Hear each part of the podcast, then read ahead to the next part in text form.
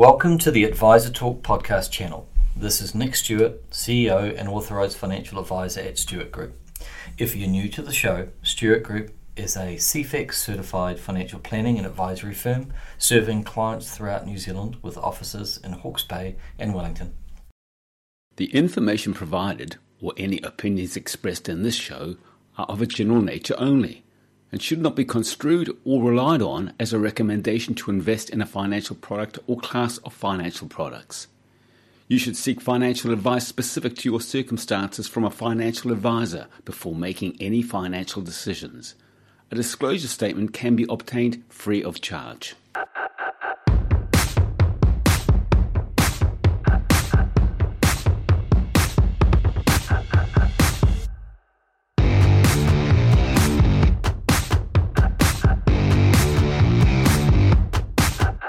How you going, Brent?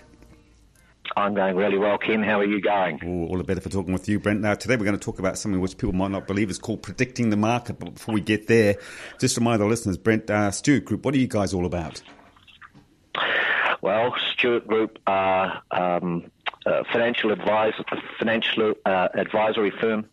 Um, of course, mostly all of what we speak about is of a general nature, but we're uh, involved with wealth management, risk management, KiwiSaver, and very shortly uh, what we're calling the ACI yes. funds, which are uh, funds that are designed to meet uh, the middle market where people want to have access to their investments prior to 65 under the KiwiSaver scheme. So we're um, very, very uh, excited to bring that to the market. We're CEFEX and B Corp certified. Yeah. So um, and, and that, it's all moving for us. And that must be exciting because it's KiwiSaver, but you can add in or take out at any time. It's got to be a bonus, doesn't it? Oh, absolutely, and it's tax efficient, so it, it hits that mark of being what we call a prescribed investment entity. So it's beneficially taxed. Um, and of course, who wants to be paying more tax in a, a well, what, what's supposedly a cost of living crisis? Although, as we call it, a cost of living crisis, enough people seem to be able to afford to go over and see Taylor Swift, which troubles me on many fronts. Ken. now, if it was Herman's Hermits, I might go along with you on that one, but that's just showing my age. okay. Uh, mm. Today we're going to talk about uh, predicting the markets, and people are just going to be laughing at us as we say that. Uh, but in the, in times of old, uh, soothsayers Tell us about tell us tell us about predicting the market. How I mean, how how can you predict a market for goodness sake? Well, you, uh, I, I, don't think you can. Um, there's no way of being able to predict the market. I see that some economists have, have been saying that we're in for a hard landing. Some are saying it should be a soft landing. Um, and there's just too many vested interests these days from newspapers and, and news media that want to sell, and they've got to sell. That's yep. what they do. They sell their product day in, day out.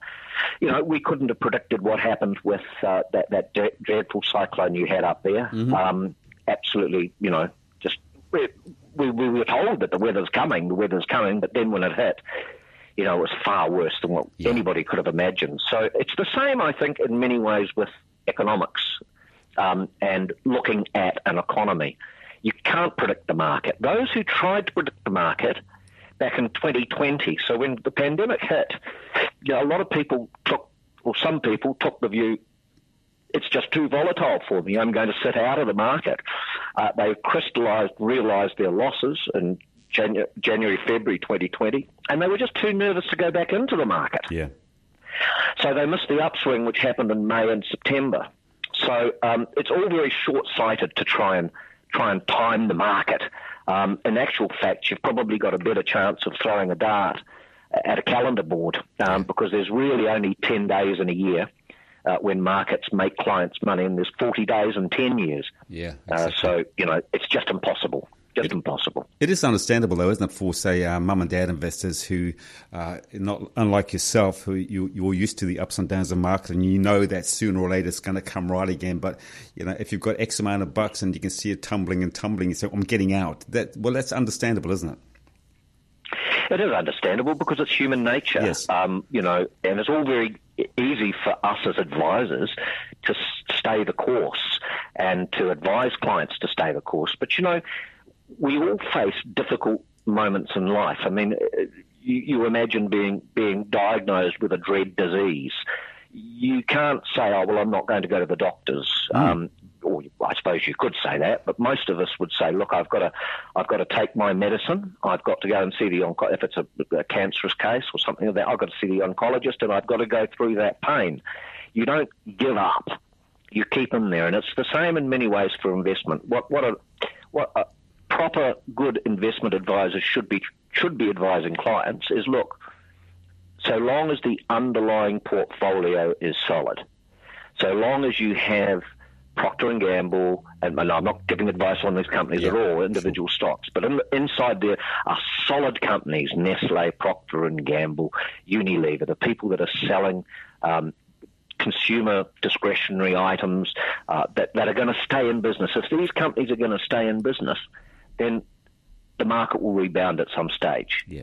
If it's something speculative, uh, like well, we've seen a lot of it recently, cryptocurrency or yeah. something like that, then you're going to be in for a real bumpy ride because, I mean, nobody even knows who invented that. Okay. Uh, Satoru Nagasaki or something, uh, as I recall. yes. So um, you've just got to look at the underlying. Now, the interesting thing here as well is to, to understand that when we say we're in a recession, right? Yep. Um, Microsoft laid off 10,000 workers last year. Yeah, Facebook, Meta laid off 10,000 last year. Google laid off, I think, 18,000 people last year. So these companies have already taken the steps to make sure that their balance sheet is um, is geared up or c- correctly uh, correctly looking forward to the future, and yeah. therefore their future-looking price-earnings ratios are very positive. If you've if you've taken those steps already in your portfolio, it's going to be it's going to be counterintuitive yeah. To understand that yes, we're going through pain, and yes, we will go through more pain, but our portfolios are positioned to take advantage of that. Yeah, but those those those layoffs in the short term would have affected their share prices, wouldn't it? Because people would have got nervous. Yeah, abs- absolutely, uh, it affects their share price. Whether the share price goes up or down is is two different two different days and two different factors. Yeah. Of course, if you if you're now no longer paying 10,000 workers and each of those workers was being paid, say, 50,000 or 100,000, that, that is a big yeah. saving of your cost of goods sold. Uh, and therefore, your price to earnings ratio will go up.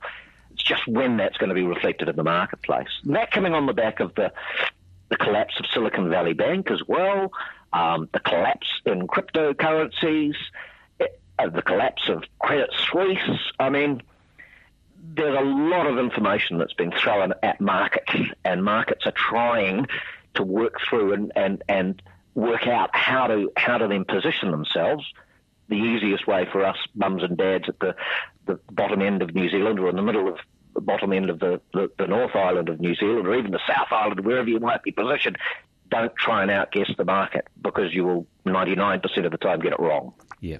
Now, a bit earlier on, you mentioned some big companies' names.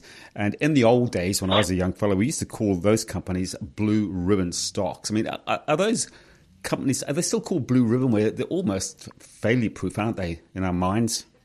Do they still exist? Yeah, I, I, yeah, yeah. We call them blue chips, yeah. blue chip stocks. I mean, don't forget that the, the Dow Jones, which is an index uh, that most most people quote, it's only 30 companies. Yeah. It's only the top 30 companies in the United States, and there's certainly a lot more than 30 companies in the United States.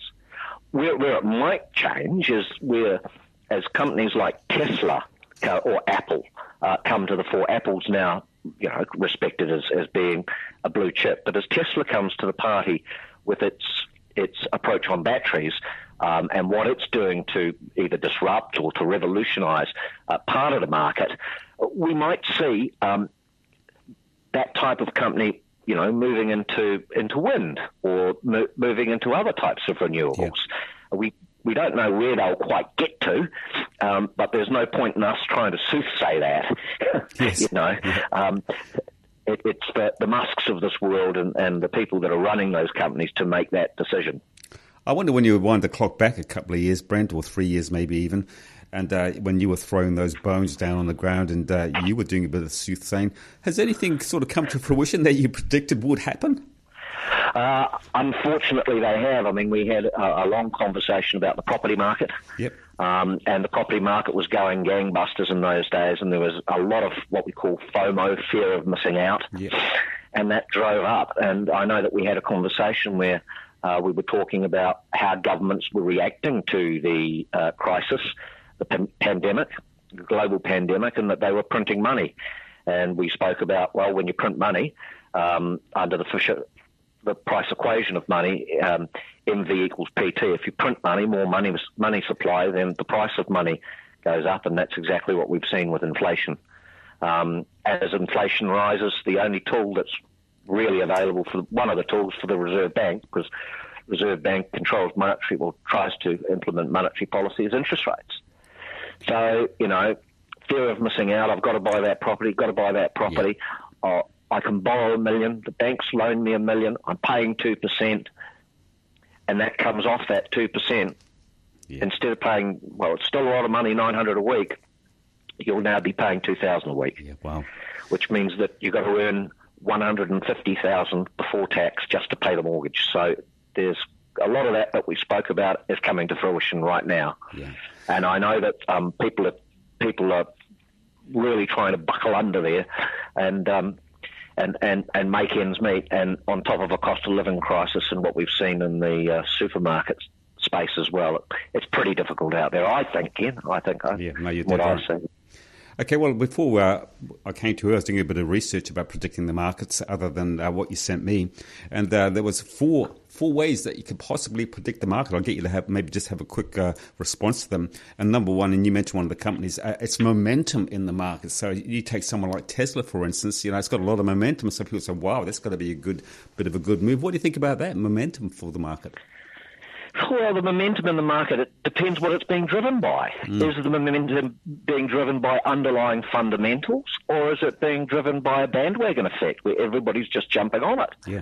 Um, so if we understand what the key is to that momentum and what's what's causing that momentum, uh, then we can, with, with some further uh, certainty, try and avoid that volatility or spread the risk of volatility across different assets. It's it's what's driving that momentum. Yeah. Okay, now the next one, which I hadn't heard of until uh, earlier on today, is called mean reversion, which is about economic indicators. Is that sort of similar to momentum in some ways? Well, no, a mean reversion is, is taking the information and then manufacturing it to go back and see what the what the mean, the standard deviation. So it's not no different really than using standard deviation uh, to completely understand where things are going. If we can predict within three standard deviations um, uh, what will happen within markets, and we use standard deviations to talk about that risk and volatility, then that's another little tool that's within our in our means to be able to capture uh, some of the data and the information and have some some confidence. So, for example, when something might not have momentum and it's no longer um, flavour of the month. Yeah we're still able to say, hey, it's it's it's not it might not be a sexy stock like um, like Tesla or something like that, but you know they're still selling water, uh, you know, yeah. water bottles. So Coca-Cola has diversified into into that type of that type of area, and you can use mean regression analysis to sort of give some give some scientific background to it, evidence based. Hmm. Okay, what about martingale or martingales? Um, they're a mathematical series of probability theories. I hardly even understand what I just said there, but, how does that work? So, I mean, we use all of these tools um, to be able to give us some sort of uh, some sort of background and some sort of understanding of, of where we are where we are going. So, mainly the Fama French model is what we use. It talks about uh, market hypothesis. It talks about the dimensions of return, the proper dimensions of return, and, and um, the stability that a company can bring uh, to the marketplace, and why it should be uh, why it should be part of a portfolio, uh, along with the, the, efficient frontier theory of Harry Markowitz and. Um, all, all of these people, or most of these people, have worked at some stage for some of the best fund managers, including those that design uh, index funds uh, that, that, are available to uh, to the general public. Yeah. now, the last one on my list, and uh, we might have already covered it in, in what you've just mentioned, but uh, the search for value. Well, I mean, how do you determine what is value? Yeah, so uh, one of the traditional uh, ways of measuring is what's called um, uh, the, the price earnings ratio. So, what? How many years will it take you mm. to be paid in dividends to get back the price of that that stock that you purchased? So, if you think of it in terms of if, if the other way is, is a model, the CAPM model. If you're looking at property, how many years of rent will it take you to pay back that that that debt on the property? Yeah. How many years of income will it take? You know, it used to be four or five times uh, annual earnings was the price of the property. Now it's they say it's more like eight to ten.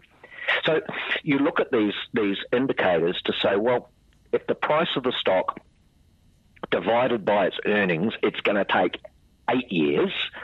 Historically, that, that ratio, that PE ratio, is low. So it's a value it's a value stock. Mm-hmm. Um, because there's good value in there, and the market at some stage will reward that. I remember that was the case with a company called Intel, the chip chip makers, uh, around about 2007 8, and their PE ratio was about eight, whereas the PE ratio for an Amazon or an Apple was somewhere in the 200s, meaning it's going to take you 200 years to get paid back. So Apple might be that might be the momentum, right? That's the market yep. pushing. Sure. Um, and that's called that, that, that, that was at that stage called a growth stock, whereas a value stock is where the indicators are telling us um, that it's good value to buy, good value for money. So, what do you say to people who are short-term investors who make their living out of uh, you know playing the markets like you used to see on TV, The Wolf of Wall Street, all that sort of stuff? Is there money to be made for people who know how to do all those things, like momentum, like mean reversion, like martingales, like the search for value? can you make a living out of it?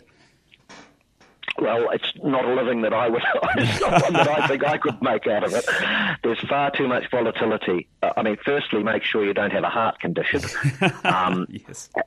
And and secondly, make sure you, have got beta blockers or something that's just really making you uh, making you be able to stand that volatility. Look, there, there are day traders, there are people, but you've got to ask yourself, what piece of information do does that do you have, does that individual have that the, the rest of the market doesn't? Yes. What piece of information do you, sitting in the Hawke's Bay, New Zealand, um, know that the Financial Times or that a whole bunch of fund managers living in New York don't know? Yeah. Uh, I just think, uh, I, I, look, I'm not saying it can't be done. Yep. You can grow your own tomatoes and you can grow your own cabbages and you, you can certainly do all that, but it takes effort, it takes work and maybe it's just easier to specialise in what you do. In, in, my my case, financial advice and financial uh, matters, and buy your tomatoes and, and your cabbages from the supermarket. Yeah. I just think it's really dangerous. yeah, I agree. Uh, and I suppose, and you've said it a hundred times, as have your colleagues over the years, that you've got to be in there for the long haul, and you've got to have diversification, don't you? Absolutely. I, that, you know, I think even a, a three-year time horizon was too too um, too short. I, I, I remember having a conversation with a client of mine when I was up in Singapore, and uh, he had a well, he had a hundred thousand uh, pounds um, that he had earmarked to buy a property in the United Kingdom. And he said, "Look, uh, uh, we'll, we'll get, we'll, we'll buy it in the next two years, but in the meantime, where can I put this money?" And I just said, "Look, if the market goes up, say 20%, you'll have £20,000 more. But if the market drops by 20%, you will have lost £20,000. You'll feel the pain of that loss in such a short space more than the, the, the pleasure from the gain. So there are methods that we can use. You can segment out into little pots different sums of money, uh, and that's like grandma used to do with yeah. the you know the, the transport and this for food. You can do that in terms of your savings to mitigate risk, reduce volatility, and make sure that you're appro- you still remain appropriately invested in the market to get the market returns and take advantage of all those mathematical complex equations that work behind the scene. Good on you, Brent. It's been my pleasure talking with you on this. And if you, you look after yourself, and I the same time, sounds like next time.